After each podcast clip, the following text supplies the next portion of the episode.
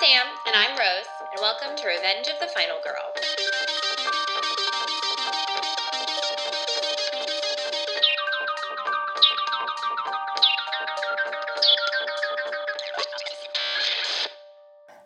Alrighty, so we're back again, just for a brief moment because uh, it's the end of 2020. Oh my my God. god! I Somehow- really truly thought, Five seconds and also 20 years. Yeah, somehow five seconds. Like I don't understand how we're not in March still right now, the longest month of the entire world, entire history. um, so we thought that you know, just in honor of 2020 being over, we would um, we would uh, do a little mini episode where we just kind of try to dissect who was in the 2020 writers room. You know, Uh-huh. Like there were a lot of things that happened this year, and Not of- all of them were good writing. We're gonna No, say a lot that. of them were bad writing. so some of these are people we've true. we've the list of people we're looking at we've picked out because uh, yeah, Okay, so who exactly was in the 2020 writers' room? By our estimation, this year included the work of both Steven Moffat and Russell T Davies of Doctor Who, a little bit of Joss Whedon, some Michael Schur, who created Parks and Rec, Robert Kirkman of The Walking Dead, the Duffer Brothers from Stranger Things, X Files' Chris Carter, Armando Iannucci, the creator of Veep, Star Trek's Gene Roddenberry, and maybe a little Benioff and Weiss. Yeah, yeah. Well, okay, so I feel like okay, so I feel like to start, we got to talk about who wrote this goddamn pandemic. Who was in charge of that plot line in the writers' okay room? well okay so the things about the pandemic it it was a big uh once in a lifetime or once in Yeah, a generation absolutely. kind of Once in a generation. s- situation Yeah, Um, absolutely. but also the virus makes no sense and we don't understand it That's true. Which, Um, but it's interesting because it's like not in a way where you're like, this doesn't make sense. That doesn't track. You're more just like t- terrified of it because it's mm-hmm. it it can do anything it wants. yeah yeah which know? Um, I feel like that could be um, Robert Kirkman, right? Who was the the OG writer of Walking Dead, Walking Dead, right? right? Yeah. Because I mean, he like the disease he wrote. I, I I find his version of a zombie like virus uh, Mhm. quite interesting and actually pretty well done. Yeah. Um, idea of like everyone being infected, Yeah. right? Uh, and, yeah, and- you like can't escape it. Exactly. Yeah. And you really can't escape this one way or another. no. And it is uh, confusing as fuck, but in a terrifying way. yeah. Yeah. So, yeah. yeah. Yeah. Yeah, I think he definitely wrote the pandemic. I feel like that tracks to me. of, of all the people who could have written it, it, that was it was him. All right, so we got so Robert Robert Kirkman was on the pandemic plot line. Um, but let's remember before the pandemic even like was a thought in anybody's mind, um, we were in the middle of the goddamn primaries in the United States Uh-huh. for the election, which was a crazy time. I'd like to remind everyone about the day where there was a debate and Elizabeth Warren straight up murdered Michael Bloomberg on Mm, stage there were like a guts everywhere. Yeah, yeah. Robert Um, Kirkman again? Guts everywhere? Guts everywhere, perhaps. Zombies, humans Um, eating humans. I just like- kidding. I, I don't think that's actually accurate, but uh, I feel like that debate zombies. zombies. I was gonna say I was gonna say I feel like that debate was written by um uh was written by um the writer of Veep. What's his name? Uh, Armando Iannucci. But actually, I think that that that particular one was written by Michael Schur. Ah, yeah. She was. I am very angry. Exactly. It was a Mhm. very Leslie Knope moment. Yeah. Um, Mhm. And Leslie Knope would be very proud. She would be so proud. Uh-huh. It's true. Um, so that was definitely the primaries were definitely written by Michael Schur. I think what else did Michael Schur write? Because I feel like Michael Schur wrote some other. Oh, Michael Schur wrote all of the anti-maskers. First of all, oh my god, all of those clips, they were ridiculous. Oh yes, that was just like watching a Parks and Rec episode with everyone at, at a town hall. yeah, at a town hall. Yeah. You I, I mean, I don't know if we all saw that video, but where where it was just pe- people uh, like just not able to understand why they should be wearing a mask. Uh-huh. ridiculous. I loved that. I also think that Michael Schur wrote all of those back in like March, there were a bunch of Italian mayors um, who would go on video and yell at their constituents about you have to stay inside, you fucking pieces of shit. And I feel like that's a very Michael Schur sure thing. wasn't there a whole thing about like jogging? Yes, you can't jog. You have to stop jogging. You've never jogged before in your life, and now you want to all of a sudden. Like, oh, amazing. Absolutely. Yeah, Michael Schur wrote that. So yeah. Michael Schur wrote anything that was like ridiculous and political, Mm-hmm. um, because that was all felt very Parks and Rec, you know. Um, what else is there? Uh, so oh, we said also I think climate change. So like all the wildfires and stuff also probably was Robert Kirkman, right? Yeah, I mean that is yeah that is Yeah. also like a sort of end of the world Yeah. um sort of thing because I, I guess I don't know that one's a little harder because I feel like I feel like it can fit into a lot of places because it's a very natural end of the world and it's a very like humans are being fucking morons. So Mhm. honestly, it could have also been written by Russell T Davies. easily. I could see, easily. you know, Rose and the Doctor coming back and Oh, looking God, at the easily. world being Yeah. destroyed by global warming. Yeah. Um, but also, I could even see Gene Roddenberry writing about it because, like, you know, like, Right, it, like yeah. sort of in the Star Trek universe, there's like a whole World War Three situation. But also, I think that it could very easily have been that we just destroyed the planet we were living on, right? And we had to learn from that. And I think that absolutely. I'd like to think we could learn from this, but I would like to think we could learn future from this. season of Yeah. humanity. Check back in 2025. We'll To be see Who's, written. who's in the writers' room? Hopefully, maybe like um, you know, uh, maybe Shonda will be in charge, or perhaps uh, Phoebe Waller-Bridge. Someone else, not these people that we're talking about here. You know, because this writers' room was a disaster. Um so who okay. So we sort of mentioned russell t davies. I feel like russell t davies really wrote the first of all he wrote the sad moments of 2020 mm-hmm. um like chadwick boseman dying um Ruth Bader, yeah Ruth Yeah. Bader ginsburg dying alex trebek um but i also you did mention i that he probably did write uh the day that it was officially declared that biden won And everyone was dancing in the streets. and everyone was dancing in the streets. It Yeah. did, you know, that really did feel like, like, oh, what did I say earlier? I was like, it really did feel like a moment when the doctor would have brought Rose to 2020 and been like, look at them all, look at them all celebrating. Can't you just feel like, that's absolutely what, what would have happened if that was in a Doctor Who Uh-huh. episode. And it had, it would have only have been written by Russell T Davies, Mhm. not by.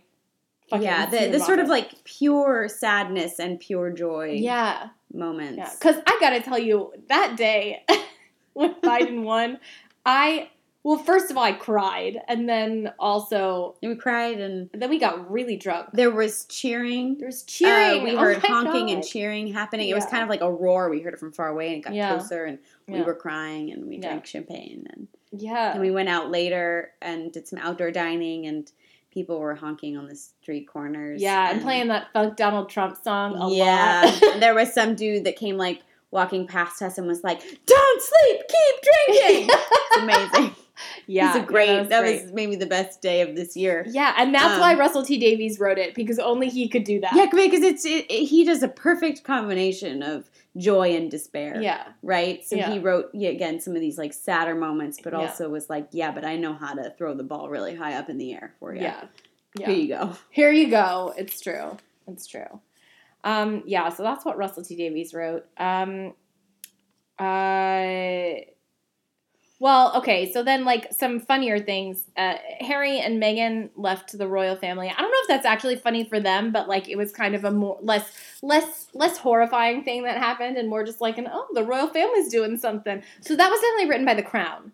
Like I, I know that the Crown is just taking things that have happened and fictionalizing them, but they also wrote what is happening in real time. They were like, oh, you two should leave because we're gonna write it. we're later. writing this, so yeah, absolutely. Uh huh. Um, and then also, I, I mean, Mitt Romney's failed redemption arc. Oh yeah. Who was that written by? I mean, we know. We know it was Steven Moffat. Steven Moffat. Because yeah, he can't write a character arc to save his life. yeah, no, so, he can't.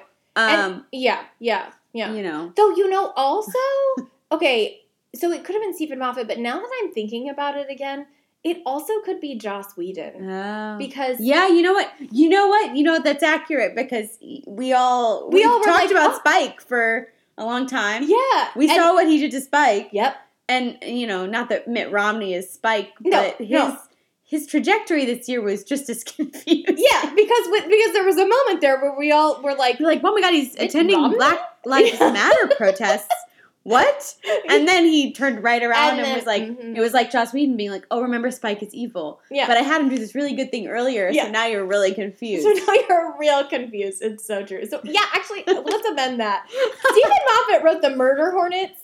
He didn't write Mitt Romney. the murder. He, he really wrote the Murder Hornets though, because because the Murder Hornets came, we were like, shit, what's gonna happen with these Murder Hornets? And then they left, and you never saw them again. hear about them again.